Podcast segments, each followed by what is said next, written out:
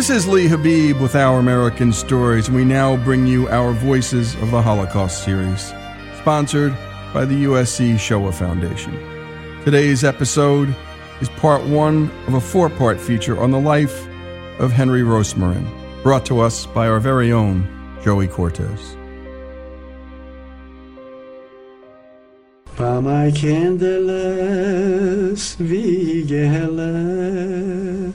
Your normal life is all of a sudden uprooted.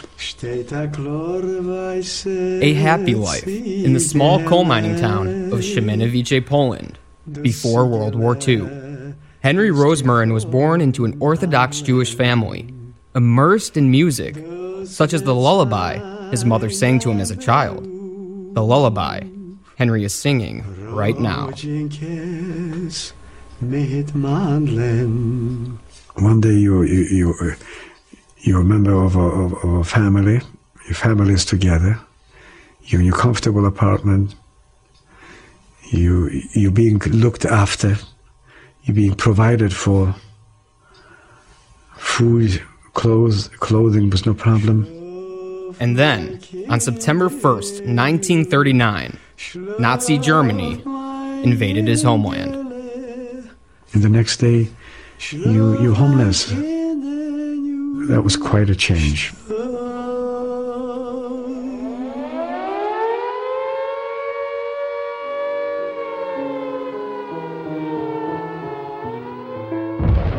And that was the rude and shocking awakening of uh, explosion, bombs.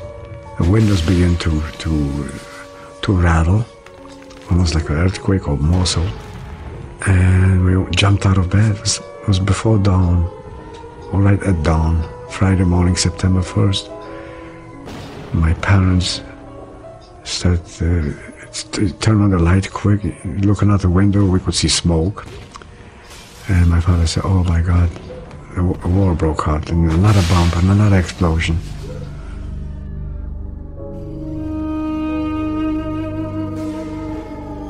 And I could see, I remember ashen faces, white faces. A few minutes later, uh, or maybe half an hour, later, I could see my folks packing and said, we, we, we better get out of here. And it wasn't but 8, 9 o'clock when I first went to the bakery to pick up some goods. They were at a closing shop. People were panicking. I remember the neighbors who were so friendly. All of a sudden, I remember one neighbor putting on an armband with a swastika on it and, and, and, and accosting my father in, and with, with a Hitler sign and, and, and speaking German. All of a sudden, he forgot Polish overnight. This was a rude awakening. The uh, Nazi party, which was un- until then outlawed, uh, was like underground. All of a sudden, they, they, you know, they came out of the woodwork. And my folks said, we're going get out of here until things calm down. They had no idea what's going to happen. With it. Was it going to be bombing? And uh, so we better get out of here. We go back to, to Czeladź, which is a neighboring town. You would like to think when you pack something in a hurry that you take, you know, important things. Yeah. I took my I took my ball, my soccer ball, and a couple books. I had a harmonica which my uncle bought me before the war, and had a little book with it, but with music. So I took that, a shirt, uh, extra pair of shoes, the essentials. And so, well, what, we, we, we'll be back here anyhow. It's just, it's on a temporary, you know. So we thought this will blow over. That, maybe the march through. Besides, the Polish army is going to be beating back pretty soon, and we we we'll be back home. That couldn't be further from the truth. A wave of destruction was about to crash over Poland, and little did Henry know that one of those items that he packed with him for his escape to Czeladź, his harmonica, would keep his head above water. More on that later.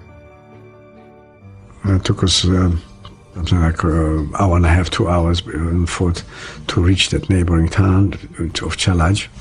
And I remember on the way, uh, we went through open field, I, I remember two, two, three guys laying with a, a machine gun in a riot field and shooting up in the sky. And we, and we, had to be passing by that narrow road with our little wagon. All of a sudden, they start shooting at this, at this uh, aircraft.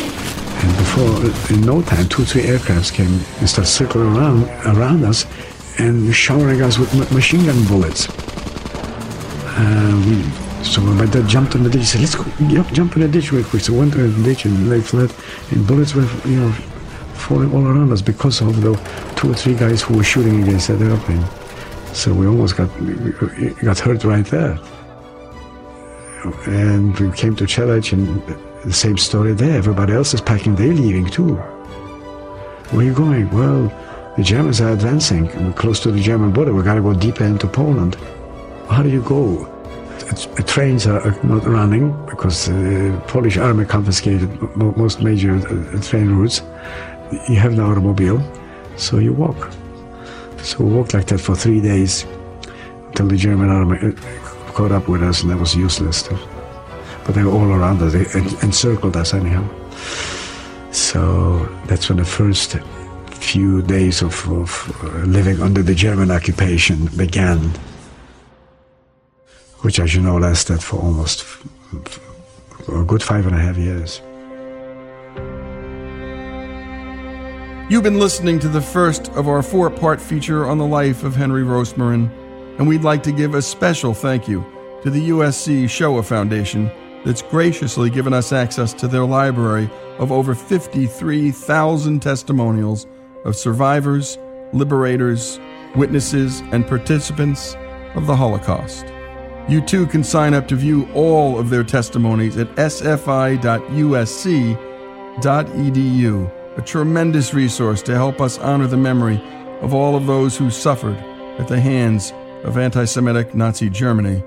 And by the way, a recent poll identified that two thirds of millennials could not identify what or where Auschwitz is or was.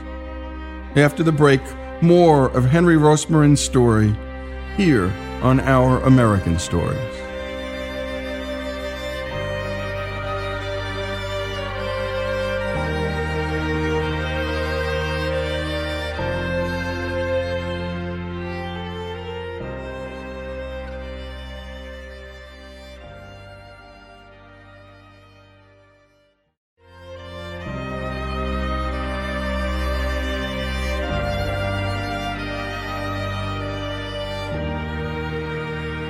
This is Our American Stories, and we're back to the first of our four part feature on the life of Henry Rosmarin, a 13 year old Polish Jew who, after an unsuccessful attempt to escape the Nazi invasion of Poland with his family, was brought back to the nearby town of Czeladź. Before the ghetto was established, when we came to Czeladź, it was a hot September. And things were about to get hotter. The Germans, within days of invading, burned down their synagogue in Czeladź. Now, illegal to practice their Jewish faith, a Jewish family began holding services in secrecy. A few weeks later, high holidays came in 1939, and my father says, Let's go to services. And I says, I, I don't want to go. He says, No, no, you're coming with me. And good thing he did, because Henry would meet somebody who would leave a lasting impression. I start perspiring, and most people would perspire, and I, I can still smell the perspiration today.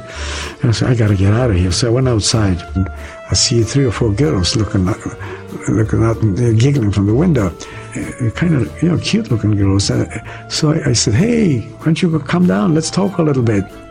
Uh, one, one I remember distinctly. She caught my eye. Beautiful girl, beautiful dark eyes, dark hair, pigtails, you know uh, gosh, complexion like a, a, peach and cream, you know. And I said, well, gosh, what a beautiful, this is a, God's greatest creation here. And I says, what's your name? Come on down. And I told them my name, you know. So they came down, we talked, and uh, and we talked. We said, we should get together sometimes. And, and we, we talked a little more about, about school, what grade are you? And turned out they were younger than I, I was. But later on, I, I, started looking for her and I found her in the ghetto and we struck up a friendship. And perhaps a little more than a friendship. Henry told Janet When all of this is over, we should find each other and we should get married and make a life together. But for now, it was this relationship that would help Henry get through the trials to come. The Nazis gathered all the Jews, placed them in segregated ghettos, and forced all those capable to work. By that time, I was already 15.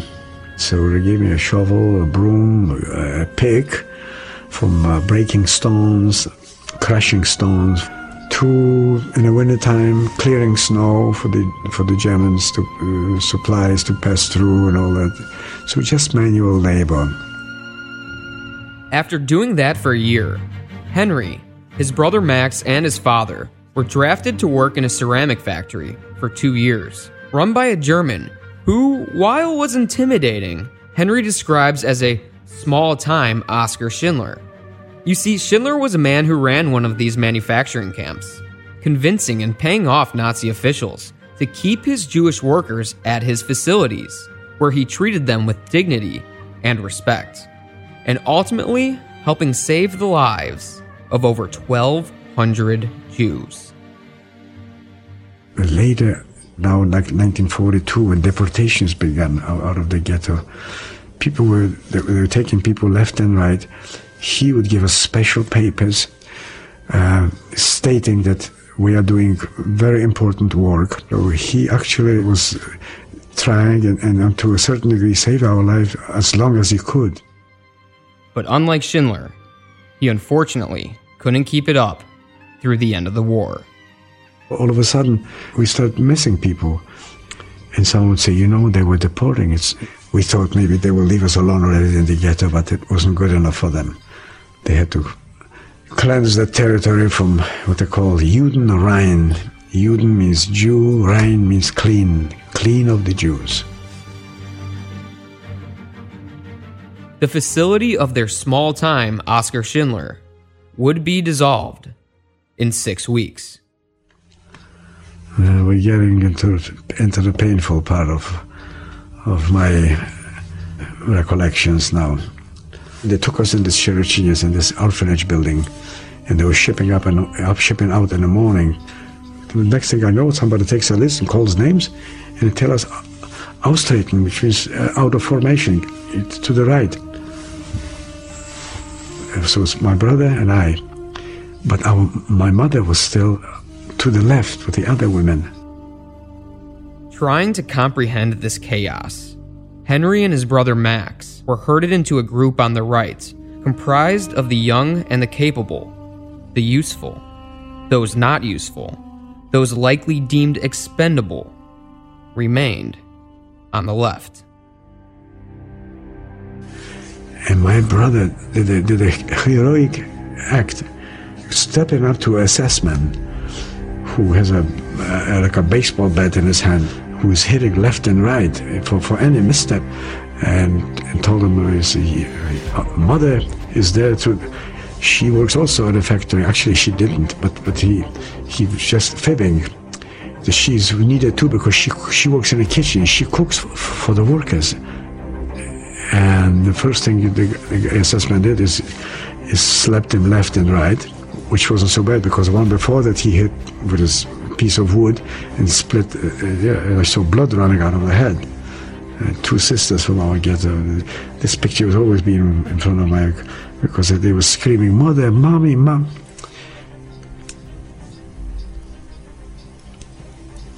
And he kept hitting them, and you know, and and they went to, to another group, to the left, and he Minutes later, my brother steps in front of this beast and tells them about my, our mother, who's who's dead in that group, and she's needed in a, in a factory because they feed us. And so he slapped them left and right and told them, "You have a lot of guts, you stinking Jew." The next thing he said, "So which one is you? Which one is you, filthy Jewess?" He pointed. wanted to check at code. Yeah. And she said, "No, come on, come on, get out." And she, you know, he pulled out miraculously. And she too was safe for another six weeks. But then, Henry, his mother, his father, and all the other Jews were gathered for deportation. They marched us to a place like a, a soccer field, and we had to sit squatting down. Panicked, his brother, who was supposed to be serving water to German soldiers, instead searched for Henry and his parents to deliver a stark warning. He says, You guys try to get to a work camp. Opposed to concentration camps, which were far worse. And he said, Mom, you try, try to faint, I'll, I'll drag you out to, to another group. And she couldn't faint, or, you know, he says, No, no, no, no, we'll be okay, you know. So in the meantime, the, some, and the SS man saw me says, Hey, you filthy, where's the water? What's the matter with you? oh, yeah, he says, Coming, coming. So that's the last time I saw him. I didn't see him anymore. We, we're sitting there for another half an hour, another hour. The sun is bearing down, and I was getting hot and parched lips, you know, and, and oh, I would give anything for some water. All of a sudden, some more shouts. Men from 18 to 35 to the right, uh, stand up to the right. So my mom started pushing me. She says, Go, they're calling you. I says, No, no, no, it's not me. She says, They're calling men from 18 to 35. She says, Go, go, there's no time, go. You go to a work camp. He said, I'll probably go with the women to the kitchens. Just go, listen to the orders. I said, Mom, I'm, I'm not 18. She says, You are, you are 18. And I said, No, I don't want to go. She says, Yes, you go. And she sort of pushed me. And when she pushed me out, you know, I sort of half stood up and she pushed me. I, I fell down and I got up. And, and, before I know, somebody else kicked me in the SS man, grabbed me by my neck and threw me over to the next bunch. And I, and I kept looking back and said, Mom. And I didn't see her anymore. And I kept looking, Where, where's mom, yo? Hard to see, with the sun beating down on him, Henry desperately looked for his mother. And I spotted this. My mom ordered a, a coat. She loved it very much. I remember she bought a shirt before the war. It was a blue, a, a blue and white checkered coat. And she, she took that coat along. And I spotted that checkered coat. And I waved to her. And she waved back yeah, said something, uh, I love you. Uh, you know. And, and she shouted back. I, I couldn't hear what she shouted back. That's, that's the last time I saw her. Excuse me.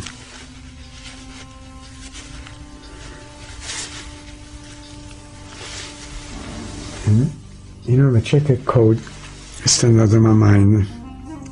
I never, in my life, I never, I, I never bought a piece of cloth, a, a jacket or a coat that would be blue and white checkered, and I never would wear it.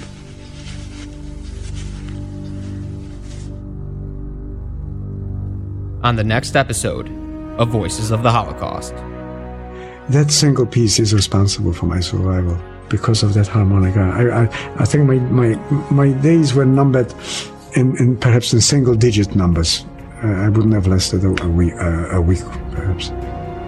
Tune in to the next episode to find out how Henry's harmonica would save his life.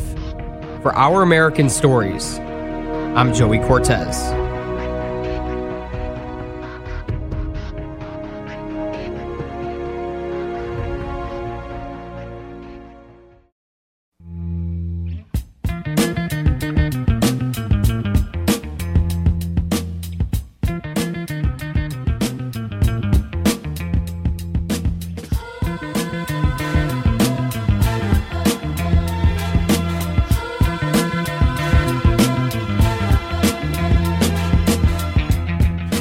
Is Our American Stories. And Jesse, I'm not sure what that music is, but it sounds like something off the Shaft or Superfly soundtrack. The Visioneers. Oh, the Visioneers. I love it. I love it. It sounds like something that our our friend Trenton, uh, Quentin, not Trenton, Quentin Tarantino. It's very California. It is very California. Love it. Recently, we came across an article at the Wall Street Journal about a guy named Kevin who had established his own micronation within the state of Nevada. A micronation is an entity that claims to be an independent nation or state, but is not recognized by world governments or major international organizations. We just had to get to the bottom of this bottom of this story, and there was no one else on the crew who could do a better job than Jesse. I'm just outside of a small town called Dayton, Nevada, just south of Reno, to visit with a man named Kevin Baugh. Kevin is what you might call a crazy person. You're about to find out why. You see, a long time ago, our friend Kevin here decided it might be a good idea to declare himself the president of Molossia. What is Molossia, you might ask? Well, let's ask His Excellency ourselves. Molossia is a micronation. Basically, it's a, a tiny self-declared country. Uh, we sort of see it as a um, expression, a self-expression, uh, creativity, kind of almost like an art project, but not quite. But also, we want to have everything in Molossia that a regular country would have. That's why we have our own post office, phone system, and so forth like that. Um, was originally founded uh, in 1977. Uh, my friend James and I, uh, we saw a movie called The Mouse That Roared uh, with Peter Sellers, and we were really struck by the imagination and creativity and the idea of that mo- of that movie. So we decided we wanted to have our own country, which was called the Grand Republic of Vuldstein, and he at that time, and um, he was king. I was prime minister, but then he moved on, went to a different school. But I stayed with it over the years. And then once we obtained this property here uh, in northern Nevada, it was really natural to raise the flag and declare it to be uh, property of our sovereign nation, Molossia. Now, the Republic of Molossia claims to be a sovereign independent nation state, completely surrounded by the United States, and as a result, it's adopted a system of government recognizably similar in structure to that of a sovereign state. I thought we were an autonomous collective. You're fooling yourself. We're living in a dictatorship a self-perpetuating autocracy in which the working classes... Oh, there you go, bringing class into it again. Well, that's what it's all about. If only people would... Please. Realize- Can someone move to Molossia or apply for citizenship? Well, actually, no, we do not um, allow other people to move in and become, become, citizens of Molossia. It's really kind of a family nation, if you will. Uh, we have a lot of people that would like to move here. Um, surprisingly, actually, from the Middle East. Uh, we have a lot of inquiries, uh, people who want to come here on a regular basis. I, I'll get about a half a dozen a week of folks that want to move here. I think partially because they would like to, you know, come into the U.S. They see this as a way to get here. But Molossia is only open to uh, really our current citizens and our family members. Does the United States government care that you've declared yourself a sovereign nation? The U.S. has never really had a problem with Molossia, at least as far as I know. I'm sure they snoop around our website because they tend to do that. But at any rate, they don't really care what we do because we are, uh, I guess, again, they see it sort of as a, you know, self-expression kind of thing, you know, personal freedom and private property and all that kind of stuff. And that's fine. They leave us alone. Uh, we do pay taxes, but we call it foreign aid. So we give foreign aid to the U.S. to uh, help prop them up. And you've seen their roads, so you see they need all the help they can get. Uh, this guy is absolutely nuts, but I thought he seemed rather harmless. That is until he explained to me that he's been at war with East Germany for some time now. Well, the war with East Germany started back in 1983. Uh, it's really back in the midst of times because I don't honestly remember even starting this war. But at the time I was the prime minister, it was the Grand Republic of Vuldstein at that time, and I was the prime minister, and I was also serving with the U.S. Army in Europe back, back in the Cold War days. So every now and again, they would roust us up out of our sleep, and we'd have to jump in our tanks and go, you know, stand a, po- a post because it was, you know, the time when you had to sort of do that. Uh, November of, of 83, uh, when I was still prime minister, I guess I was rousted out of my sleep one too many times. So I decided to declare war on East Germany. And I have a nice little war certificate hanging up on the wall right there. I think that's it. Anyway, um, then I forgot all about it. And then a few years ago, I was reading through my records and I pulled this thing out and I thought, well, that's kind of cute. That's neat. And I happened to do a little research and discovered that East Germany still exists in the form of a tiny island off the coast of Cuba. It's called Ernst Thälmann Island, and it was given by Cuba to East Germany back in 1970 something, three, I think. Uh, Fidel Castro gave it to the, to the yeah. East Germany. Um, I guess it was sort of a symbolic thing, but essentially it became East German territory. They have a little statue, a statue on there, and so forth. And it was never addressed in the Unification Treaty. So it was sort of like one of those limbo kind of things. Uh, so I guess we're still at war with East Germany. At least that's how we're going with it. Now there's nobody on this island. It's uninhabited except for marine iguanas. So uh, I guess those would be the only existing East Germans out there are marine iguanas. And because we can't go there, because we are still subject, unfortunately, to U.S. You know restrictions of traveling to Cuba, we can't really you know engage in peace with the marine iguanas there. And uh, so we will probably be at war with East Germany forever for as long as at least the, the embargo goes on, because we would like to go there someday. It looks like a really pretty place. Making peace with marine iguanas. I mean, look at this guy. He's dressed up like a war general, strutting around his property like Fidel Castro. And in the middle of all this, he somehow managed to land himself a wife.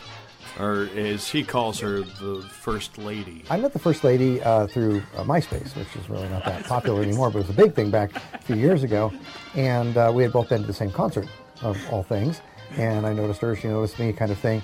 And uh, we sort of started communicating that way. And she, I didn't really present myself as kind of like a, it's like, it's like a separate thing. My civilian me, my non-president me, and then the president me. I didn't really present myself as the president, just as the guy down the road. But you know, being a smart lady, and she is, uh, she Googled me and figured out that I was in fact the president of the country, and she liked that. She thought it was a pretty cool idea. So she came into our relationship. Uh, it's been almost five years now. Came into our relationship knowing that I was the president of the country, and very happy with it. And uh, she's had a good time with it ever since. What are some of like your house rules or laws? I guess you would call them. Uh, like all countries, Molossia uh, has its own customs uh, standards, and there are certain things that can't be brought into the country. Um, they are rather unique because we are a rather unique country. Uh, no walruses are allowed in the country. Uh, there was a cartoon strip called Bloom County a few years ago, and one of the opening splash things always was a, always a little sign next to a meadow under a tree. And one time it said no walruses, and my, my uh, number two son and I thought that was pretty funny, so we put that on there. Uh, no catfish can be brought in the country. It's not like we have a problem with catfish here in Molossia. We're in the desert, but they're banned because we were going to be in FHM magazine a few years ago, and FHM magazine bumped us for an article about guys that catch catfish with their hands. They're called noodlers. So that's a couple things uh, that you can't bring. No plastic bags, bad for the environment. No incandescent light bulbs, also bad for the environment. Uh, because we are a unique country, we do have our own measurement system. It's called uh, the Kokens measurement system, and the basic element that would probably apply to most folks is called the Norton. And this is a Norton. It's my hand. It's about seven inches long. And uh, if you ever have to measure something, you go somewhere, you can use your hands to measure. It's kind of convenient. But we really did that to be unique. We have our own time zone. Uh, we are 39 minutes ahead of Pacific time, or 21 behind Mountain, whichever way you want to be, be driving. And we again did that to be a little bit different. And just a few months after we adopted our own time zone, uh, President Chavez of Venezuela adopted his own, the late President Chavez adopted his own time zone off by about 15 minutes or something like that. Now, where do you think he got the idea? Right here, absolutely. So we kind of do our own thing. We have a good time with Molossia. Now, do you do you always dress like that? I dress like a dictator. Well, I mean, because it's kind of a styling thing to do. But anyway, uh, I wanted to be a little bit different. There are a lot of micronations out there, and almost everybody wants to be a king or a prince or a duke or an emperor or something along that line. And I wasn't really feeling like I was royalty. It wasn't my thing. So, wanting to be different, we deliberately uh, adopted this is a dictatorship. Molossia is a dictatorship. Kind of handy when I'm sort of the head of the household anyway. It's a family country. And so, uh, and we have, you know, have a good time. It's a, it's a benign, benevolent dictatorship. It's a family country, he says. Kevin Baugh, one of a kind, the micronation of Molossia. Look him up, pay him a visit. Your family might be a little upset and confused, especially if they're expecting Disneyland and you took them here. But that's the way it goes sometimes. This is Our American Stories. Oh, thank you for that, Jesse. He has his own time zone. We should start that here because I'm always 15 minutes late. I should have my own time zone. And and by the way, was he as was he like a, a just a as crazy off oh, the yeah, air? pretty much. Just He- bad. Exactly what you heard. Bat out there crazy. Nice guy, though. Hey, that's what we do here on Our American Stories. And if you know somebody who's a dictator of his own nation, if you're a dictator of your own nation, call, share your story if you want to be. This is Our American Stories. Kevin, the dictator, the head honcho of Molossia, somewhere in northern Nevada.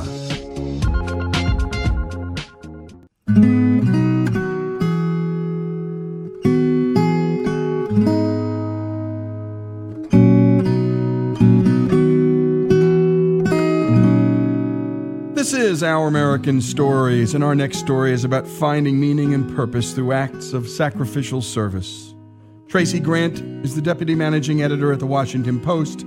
She's also the author of the essay that appeared in the Washington Post I was my husband's caregiver as he was dying of cancer. It was the best seven months of my life. Here's Tracy to share her story with us.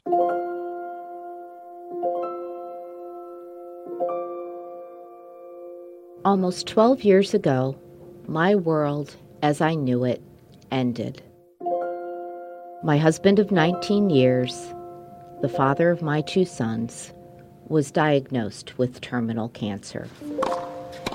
Over the course of seven months, Bill went from beating me silly on the tennis court to needing my help to go to the bathroom and bathe. It was the best seven months of my life. Maybe I don't actually mean that, but it was certainly the time when I felt most alive. I had lived 42 years before I heard the phrases, we have a problem, multiple metastases, on the brain, probably in the lung as well. I had become a respected professional, a responsible and I hope beloved parent, but I had yet to discover the reason I was put on this earth. During those seven months, I came to understand that whatever else I did in my life, nothing would matter more than this. Even if I didn't really understand what this was. For me, there were no more bad days. I discovered that the petty day in, day out grievances of an irksome coworker, a child with the sniffles, or a flat tire pale in comparison to the beauty of spontaneous laughter, the night sky, the smells of a bakery. Some days were more difficult than others, but there were moments of joy, laughter, tenderness in every day if I was just willing to look hard enough. I found I could train myself to see more beauty than bother, to set my internal barometer to be more compassionate than callous. But I also discovered that with each day, my heart and soul grew more open to seeing this beauty than at any other time in my life. When she was running for president during a town hall, Hillary Clinton was asked about her faith. And I read a treatment of the prodigal son parable by the Jesuit Henri Nouwen. And there was a line in it that became just a lifeline for me practice the discipline of gratitude. I had never thought about the lessons of Bill's illness in quite that way. But as soon as I heard it, I realized that's just what I had been doing during those months. I had been training myself to be grateful. Caregiving has gotten a bad name in this country. Being a caregiver to someone you love can be transcendent, a gift. And yet, for too many, it feels like punishment. There are lots of good reasons for this. Among the nation's more than 34 million unpaid caregivers, many are aging and ill spouses caring for equally aged and sicker mates. For some, caregiving lasts for years rather than months, and respite services that would allow for a little time off from the relentless nature of the challenge aren't always in place. I concede I was very fortunate when my husband became ill. I was young and healthy. I had a great employer who provided even better health insurance. My bosses basically told me that my full time job, for which I would continue to be paid, was to care for my husband and children. In the early days after Bill's diagnosis and brain surgery, being a caregiver called me to be the best reporter I knew how to be. There was a heady sense that I could out MacGyver this disease by my resources, intellect, and grit. I found clinical trials, talked to oncologists in Texas, Pennsylvania, and New York. I knew which chemo drugs would work in the brain and which would work in the lungs. I was relentless in making doctors and insurance companies answer my questions. It gave me a sense of purpose, and it gave Bill great comfort and more than a few chuckles to overhear me reading the Riot Act to some poor insurance rep who had told me that a treatment wouldn't be covered. I don't know what it feels like to be an athlete in the zone, where every pitch is a strike every shot a three pointer. but those months were as close as I believe I will ever come. I was at the top of my game. In the latter days, being Bill's caregiver meant being fully present for as many moments of every day as possible. Even ones where my formerly strong, independent spouse needed the type of help that would have seemed unthinkable months earlier. Well meaning friends suggested antidepressants or sleeping pills to help me take the edge off. I can certainly understand needing to do that. But I didn't want to be less than 100% present.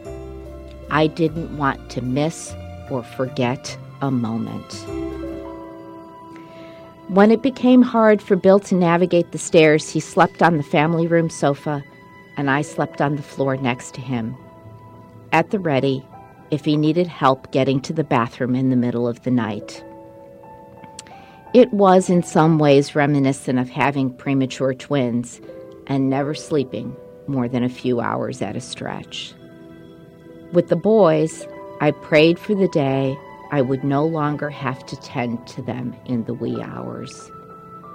With Bill, I prayed for another month, another week, another day of being able to have him to care for.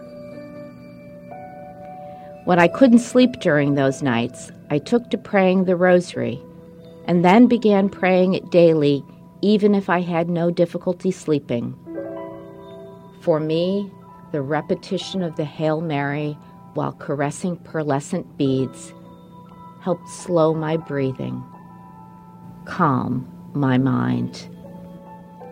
I came to feel naked if I didn't have beads in a pocket or a purse within easy reach while scans were performed, IVs dripped, test results waited for.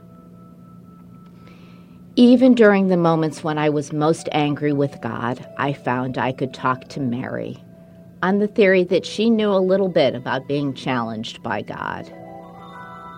Today, saying the rosary is part of my morning ritual, done while walking the dog and bearing witness to the moment when night relinquishes its purchase to a new day. During Bill's last weekend, we had dinner together. At that point, we no longer held on to the illusion of MacGyvering our way out of this predicament, although we still believed that he might come home one more time. We sat by side on his hospital bed sharing a Subway sandwich, and watching television. Later, a relative visited, and I noticed almost reflexively to myself that she had changed her appearance, and not in a favorable way. It was the kind of thought I'd usually keep to myself.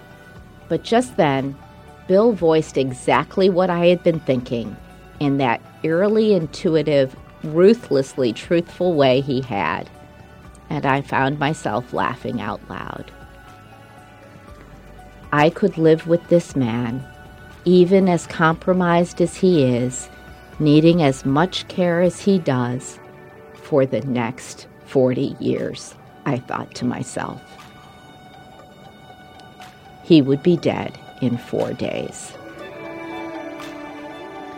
A dozen years later, I haven't started a foundation to cure cancer. I haven't left the news business to get a medical degree. I work. I pay the bills. I try to be there for our sons. I will never again be as good a person as I was when I cared for Bill. I will never again have that high a purpose. But every day I try to find and put into practice the person I was during those seven months. I try to be a little less judgmental, a little more forgiving, a little more generous, a little more grateful for the small moments in life. I am a better person for having been Bill's caregiver. It was his last, best gift to me. And what a gift for all of us. What a love story, folks. What a beautiful story. And again, it's Tracy Grant's story. In a way, her husband Bill's story, at least his final days. I was at the top of my game as a human being, she said. Tracy Grant's story, Bill's, here on Our American Stories.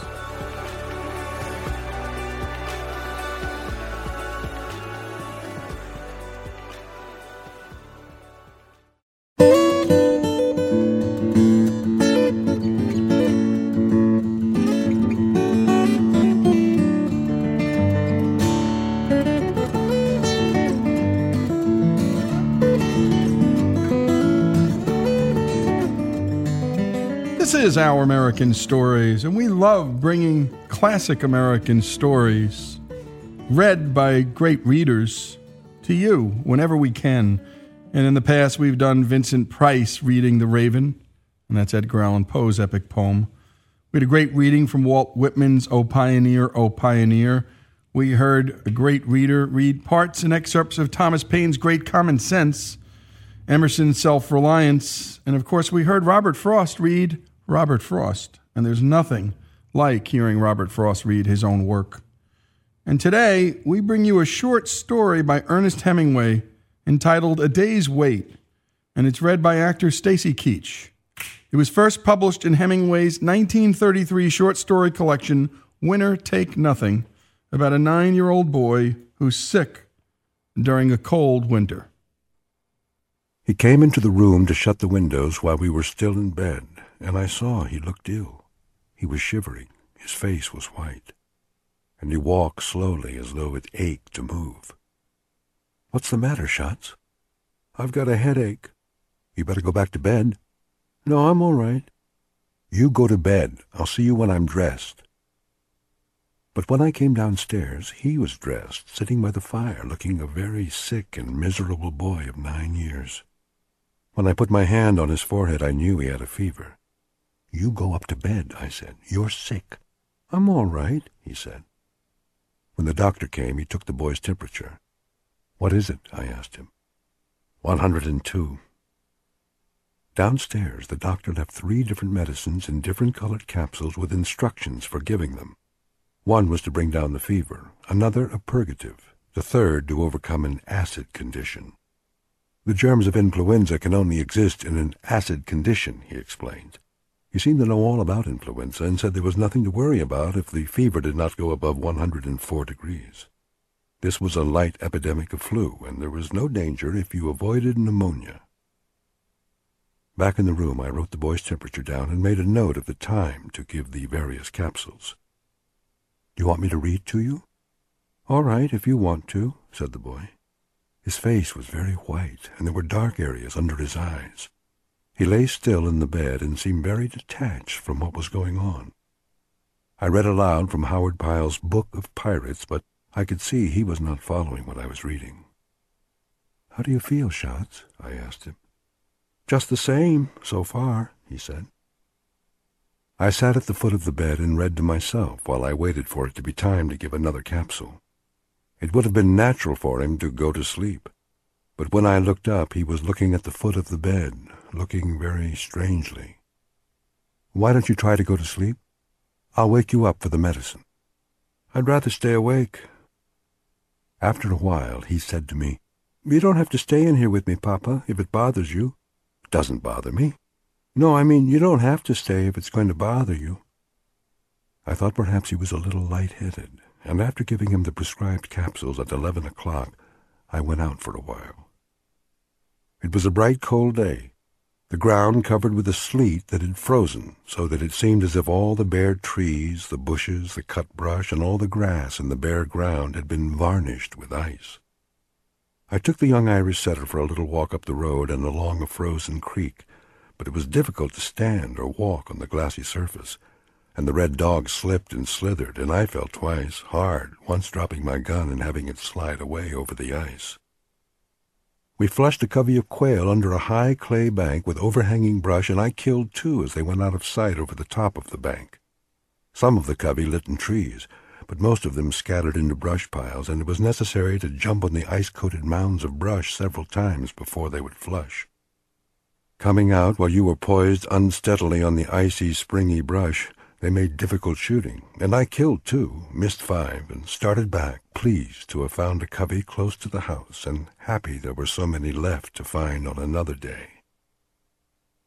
At the house, they said the boy had refused to let anyone come into the room. You can't come in, he said. You mustn't get what I have. I went up to him and found him in exactly the position I had left him white-faced, but with the tops of his cheeks flushed by the fever, staring still as he had stared at the foot of the bed. I took his temperature. What is it? Something like a hundred, I said. It was one hundred and two and four tenths. It was a hundred and two, he said. Who said so? The doctor? Your temperature is all right, I said. It's nothing to worry about. I don't worry, he said, but I can't keep from thinking.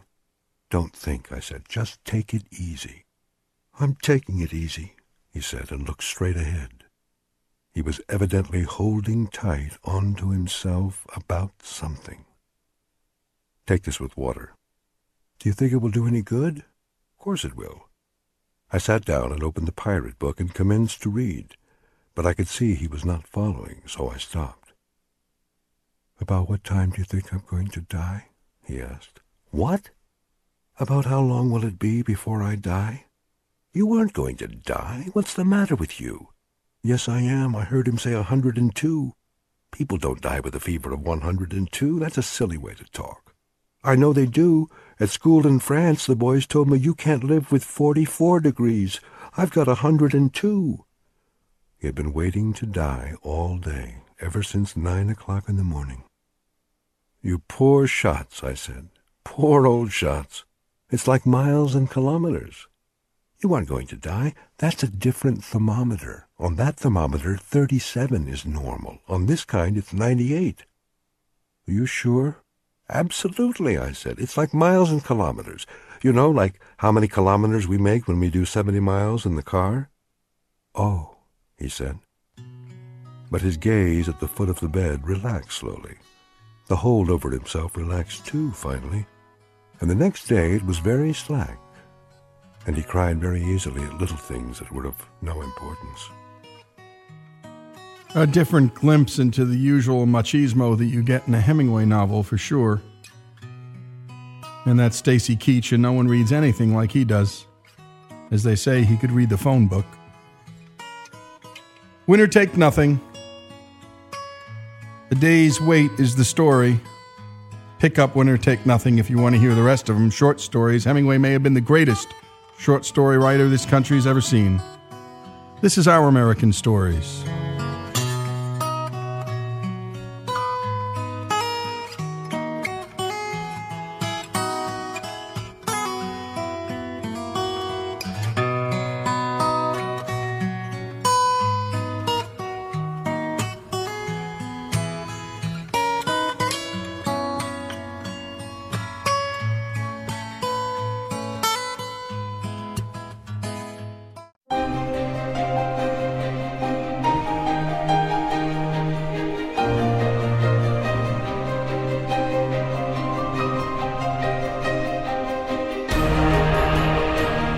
This is Lee Habib, and this is Our American Stories.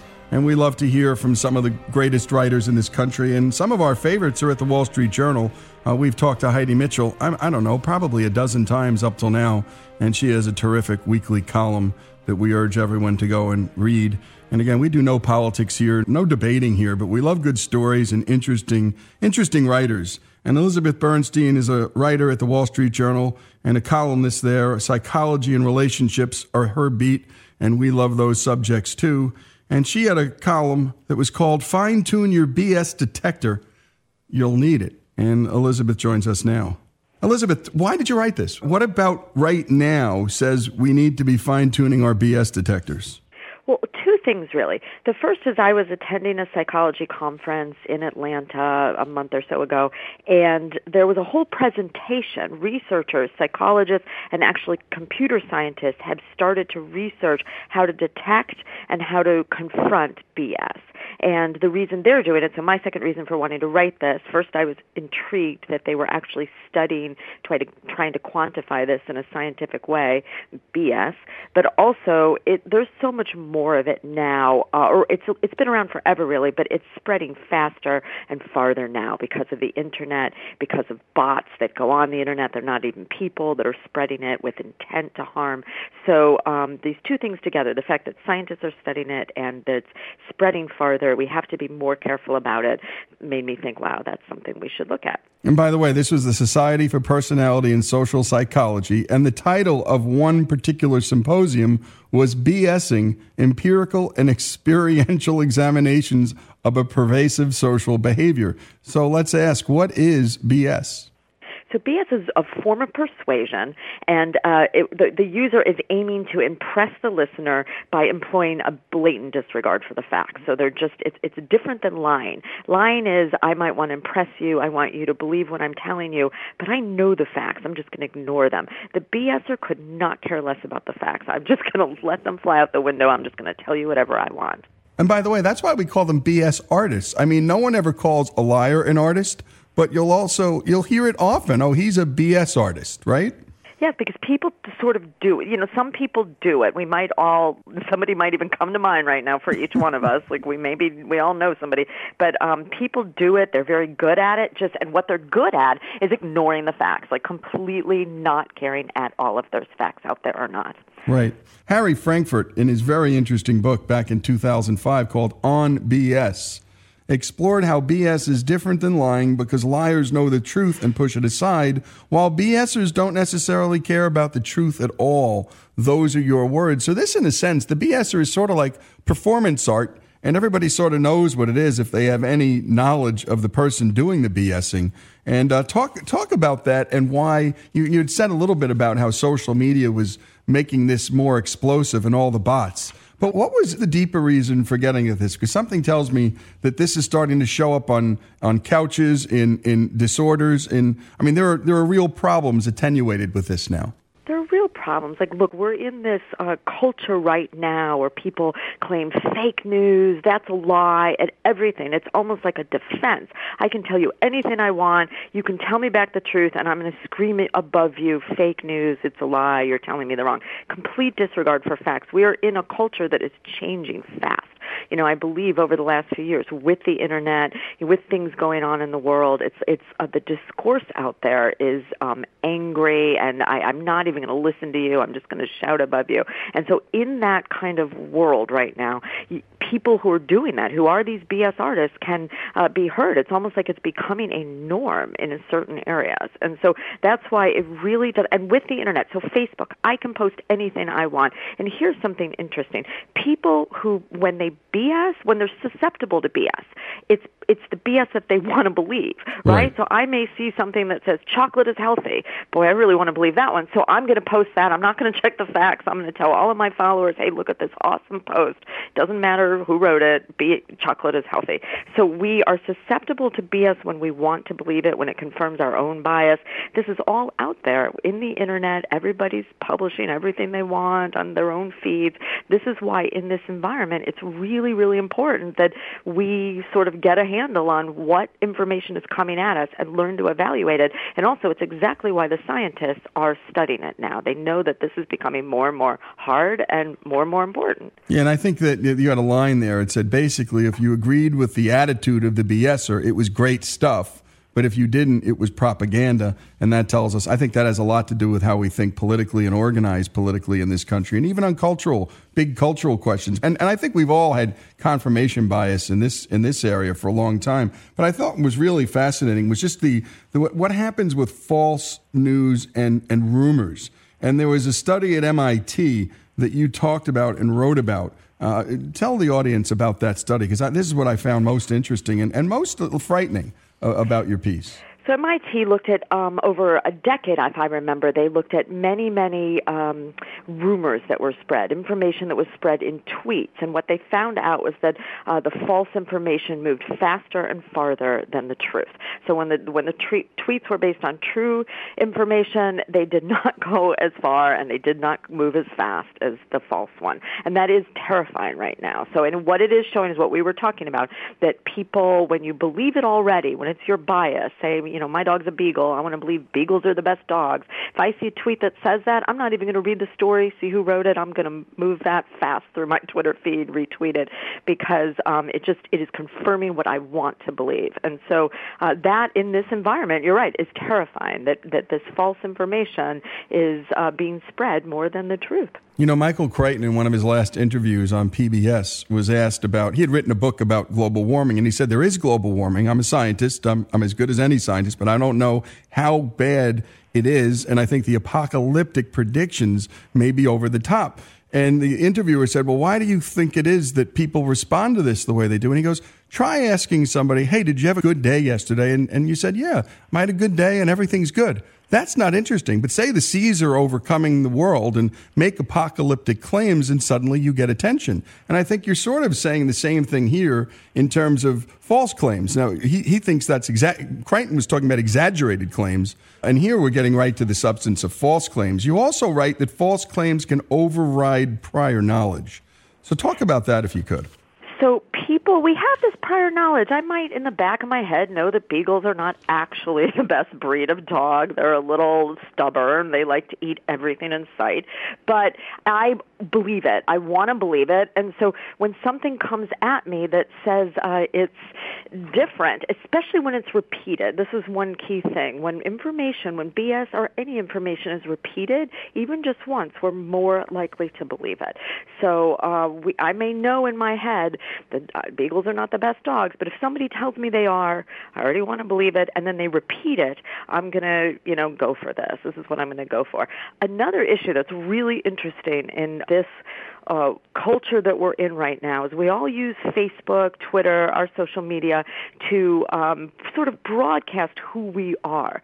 So we want to broadcast something to our our basically our like-minded people, our friends, and uh, we tend to then broadcast. We're susceptible then to both broadcast and believe that information that again confirms our bias.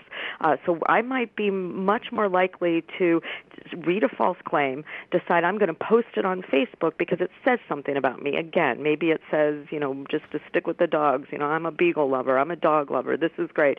Um, it's called tribal epistemology. We're, we're signaling to our tribe, this is who I am, these are my beliefs, I share your beliefs. And that's where a lot of fake news comes up too, when we're busy telling each other, see, I'm one of you.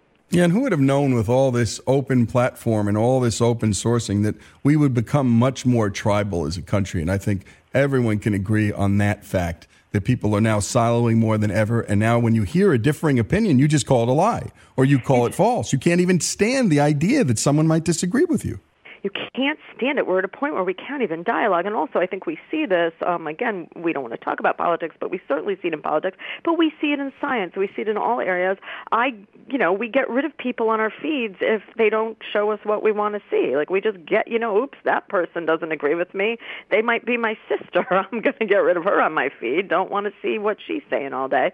So um, we tend to get, you're right, much more sort of closed in. Now my Facebook feed is just just people like me because that's what I want to see when I open my phone in the morning. I don't want to see anything that I find disturbing. Um, so you're right. We're getting smaller and smaller. And again, in that space, that's where this BS is thriving.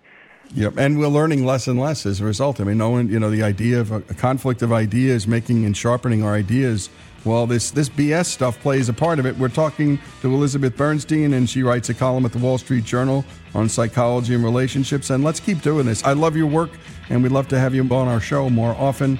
Uh, Elizabeth, thanks so much for doing what you do and for writing this piece. Thank you so much. You bet. This is Lee Habib, and this is Our American Stories. I have sinned, dear Father. Father, I have sinned. Try and help me, Father. Won't you let me in?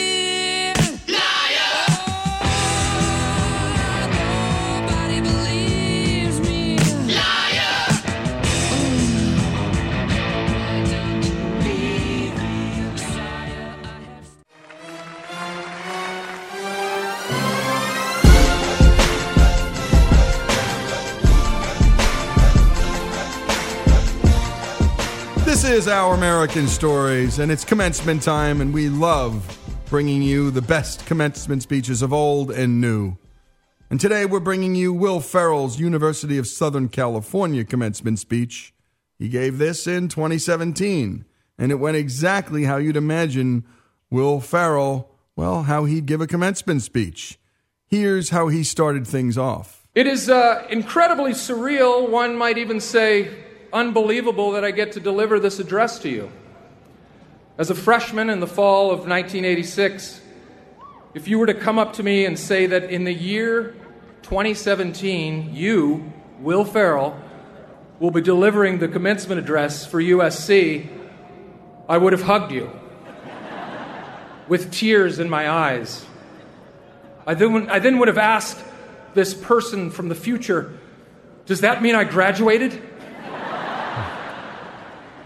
Yes, you did, says the person from the future. What else can you tell me about the future? Future person turns to me and says, I can tell you that you will become one of the most famous alumni of this university. Mentioned in the same breath as John Wayne, Neil Armstrong, and Rob Kardashian. But it turns out I did graduate in 1990 with a degree in sports information. yes, you heard me sports information. A program so difficult, so arduous, that they discontinued the major eight years after I left.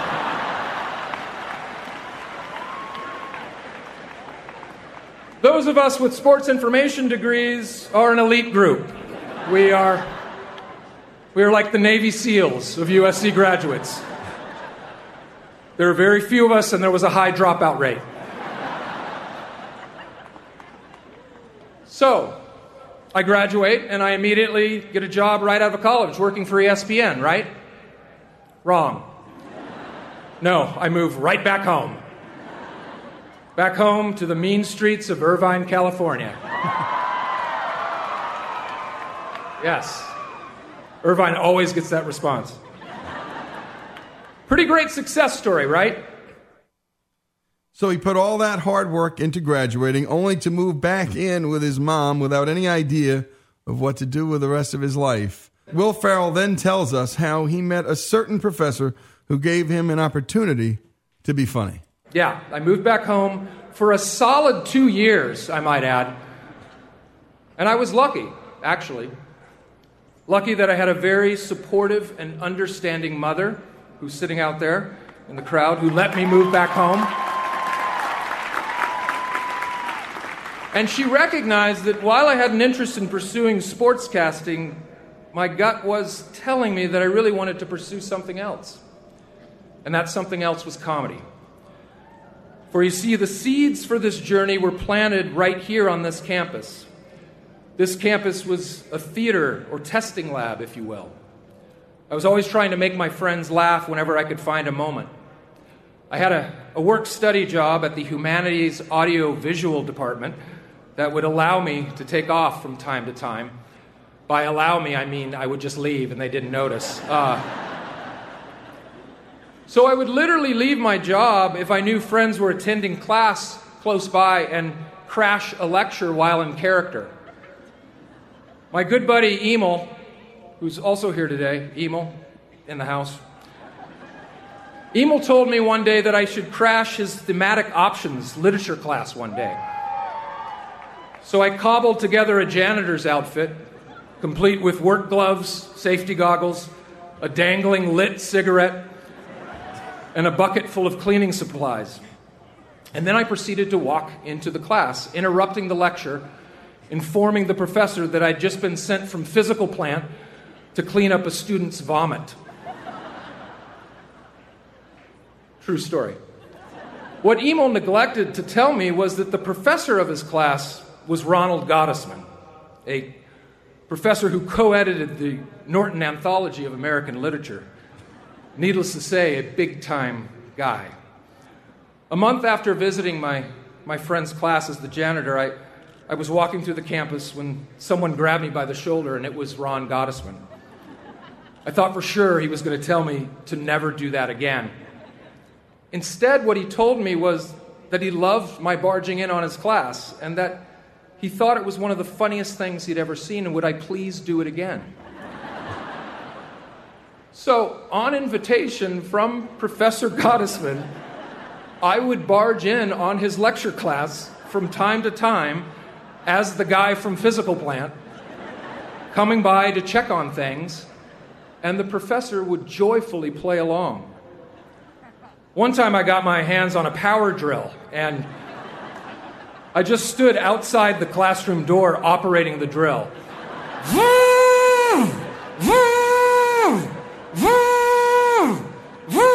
For a good minute.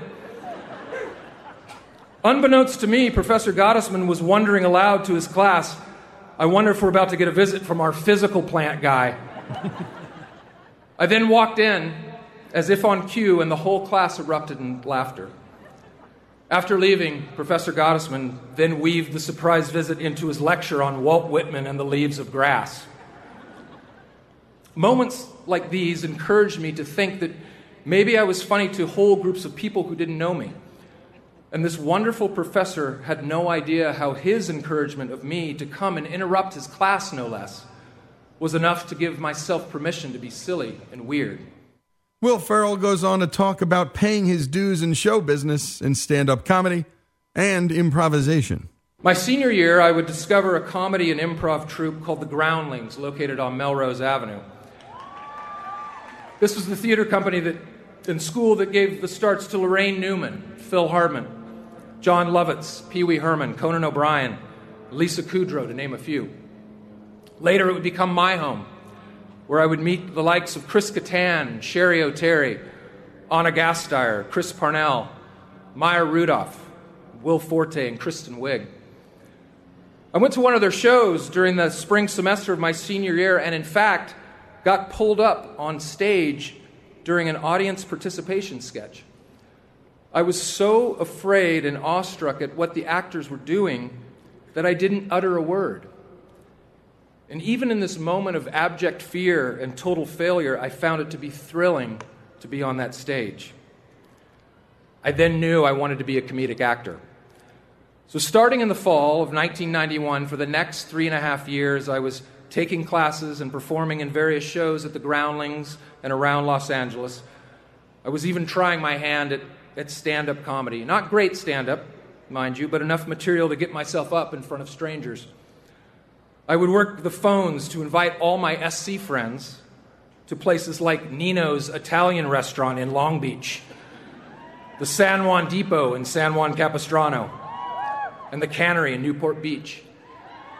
And those members of my Trojan family would always show up. My stand up act was based mostly on material derived from watching old episodes of Star Trek. My opening joke was to sing the opening theme to Star Trek. Thank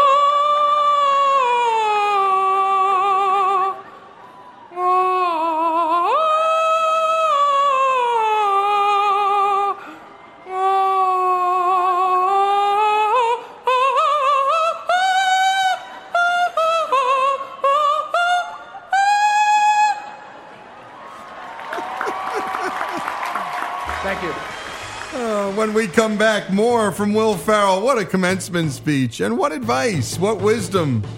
This is Our American Stories. It's commencement month. You're celebrating it in your families, and we're bringing you the best and some of the worst commencement speeches of all time, as we do every May and June here on Our American Stories.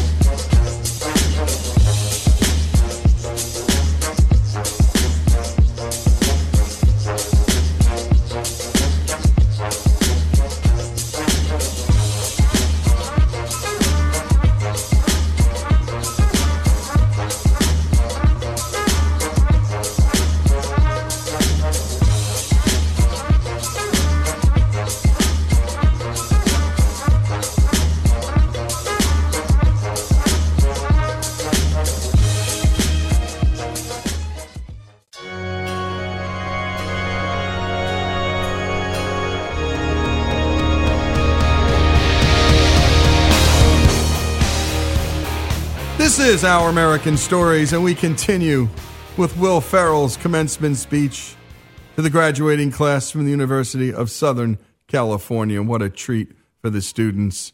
Uh, this wasn't my graduation speaker, my goodness. I don't even remember.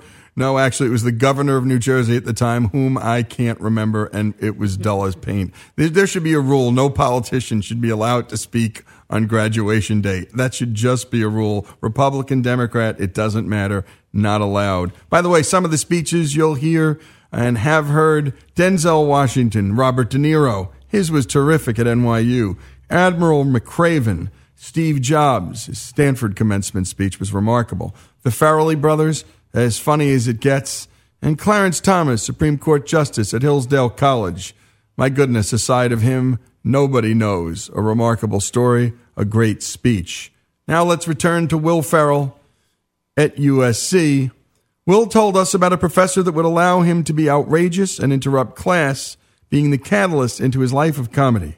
Ferrell had been paying his dues in comedy by doing stand up and improv, and now he continues his story. I wasn't extremely confident that I would succeed during this time period. And after moving back to LA, there were many a night where, in my LA apartment, I would sit down to a meal of spaghetti topped with mustard with only $20 in my checking account, and I would think to myself, oh well, I can always be a substitute school teacher. And yes, I was afraid. You're never not afraid. I'm still afraid. I was afraid to write the speech. And now I'm, I'm just realizing how many people are watching me right now, and it's scary. Can you please look away while I deliver the rest of the speech? But my fear of failure never approached in magnitude my fear of what if. What if I never tried at all? By the spring of 1995, producers from Saturday Night Live had come to see the current show at the Groundlings.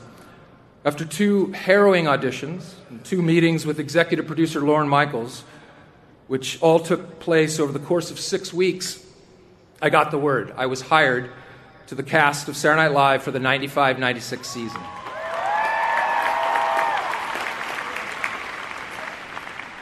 I couldn't believe it, and, and even though I went on to enjoy seven seasons on the show, it was a rocky beginning for me. After my first show, one review referred to me as the most annoying newcomer of the new cast. Someone showed this to me, and I, I promptly put it up on the wall in my office, reminding myself that to some people I will be annoying. Some people will not think I'm funny, and that that's okay. One woman wrote to me and said she hated my portrayal of George W. Bush. It was mean spirited, not funny, and besides, you have a fat face. I wrote her back. And I said, I appreciate your letter, and she was entitled to her opinion, but that my job as a comedian, especially on a show like Saturday Night Live, was to hold up a mirror to our political leaders and engage from time to time in satirical reflection.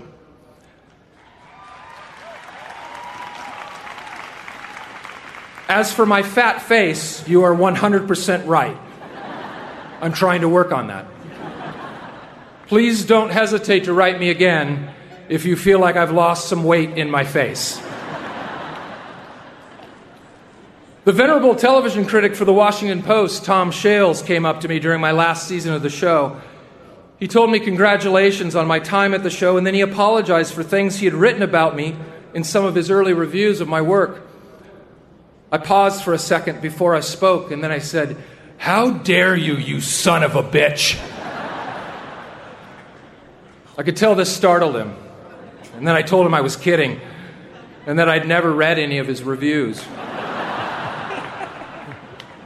It was true, I hadn't read his reviews. In fact, I didn't read any reviews because, once again, I was too busy throwing darts at the dartboard, all the while facing my fears.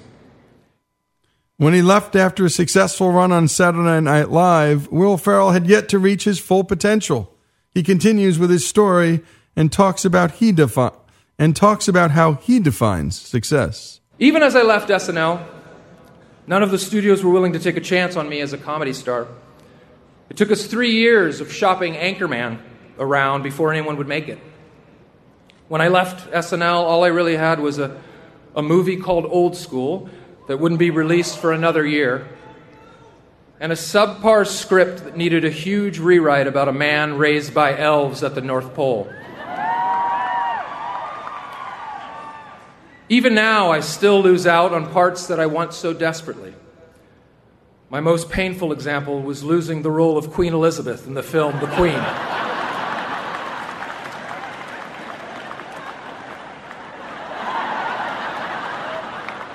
Apparently, it came down to two actors myself and Helen Mirren. The rest is history. Dame Helen Mirren, you stole my Oscar!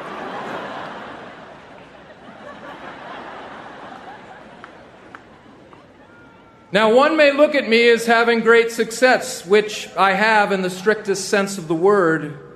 And don't get me wrong, I love what I do, and I feel so fortunate to get to entertain people. But to me, my definition of success is my 16 and a half year marriage to my beautiful and talented wife, Viveca. Success are my three amazing sons Magnus, 13, Mattias, 10, and Axel, age 7. Right there. Stand up, guys, take a bow. There you go.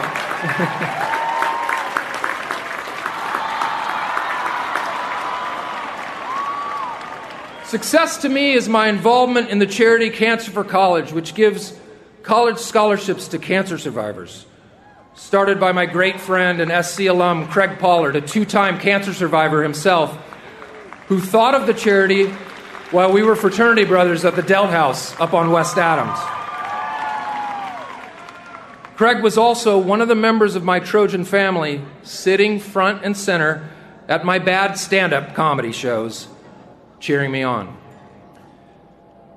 No matter how cliche it may sound, you will never truly be successful until you learn to give beyond yourself. Empathy and kindness are the true signs of emotional intelligence. And that's what Viv and I try to teach our boys. Hey, Mattias, get your hands off Axel right now. Stop it. I can see you, okay? In closing, Will Ferrell gives his parting advice to the graduating class of the University of Southern California before he serenades us with his a cappella version of I Will Always Love You. To those of you graduates sitting out there who have a pretty good idea of what you'd like to do with your life, congratulations. For many of you who maybe don't have it all figured out, it's okay. That's the same chair that I sat in. Enjoy the process of your search without succumbing to the pressure of the result.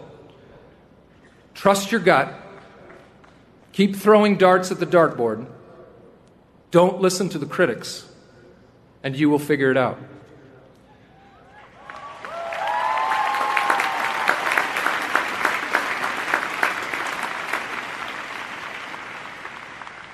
Class of 2017, I just want you to know you will never be alone on whatever path you may choose. If you do have a moment where you feel a little down, just think of the support you have from this great Trojan family. And imagine me. Literally picture my face singing this song gently into your ear. If I should stay, I would only be in your way.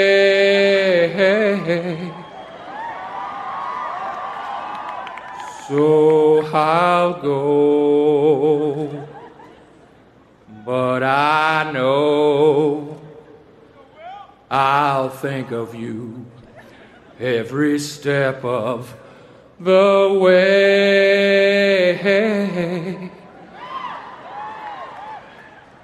And I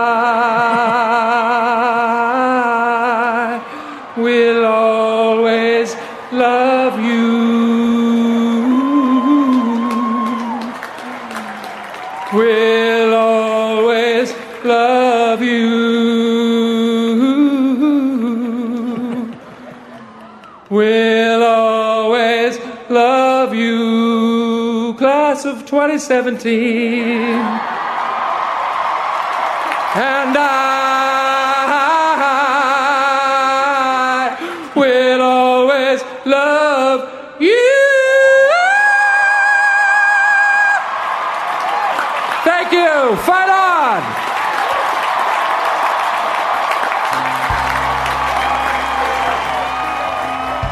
There's not much to say after that. Will Ferrell dazzling the crowd at the University of Southern California.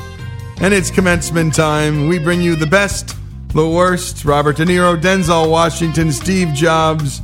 Much more to come through the weeks and the month.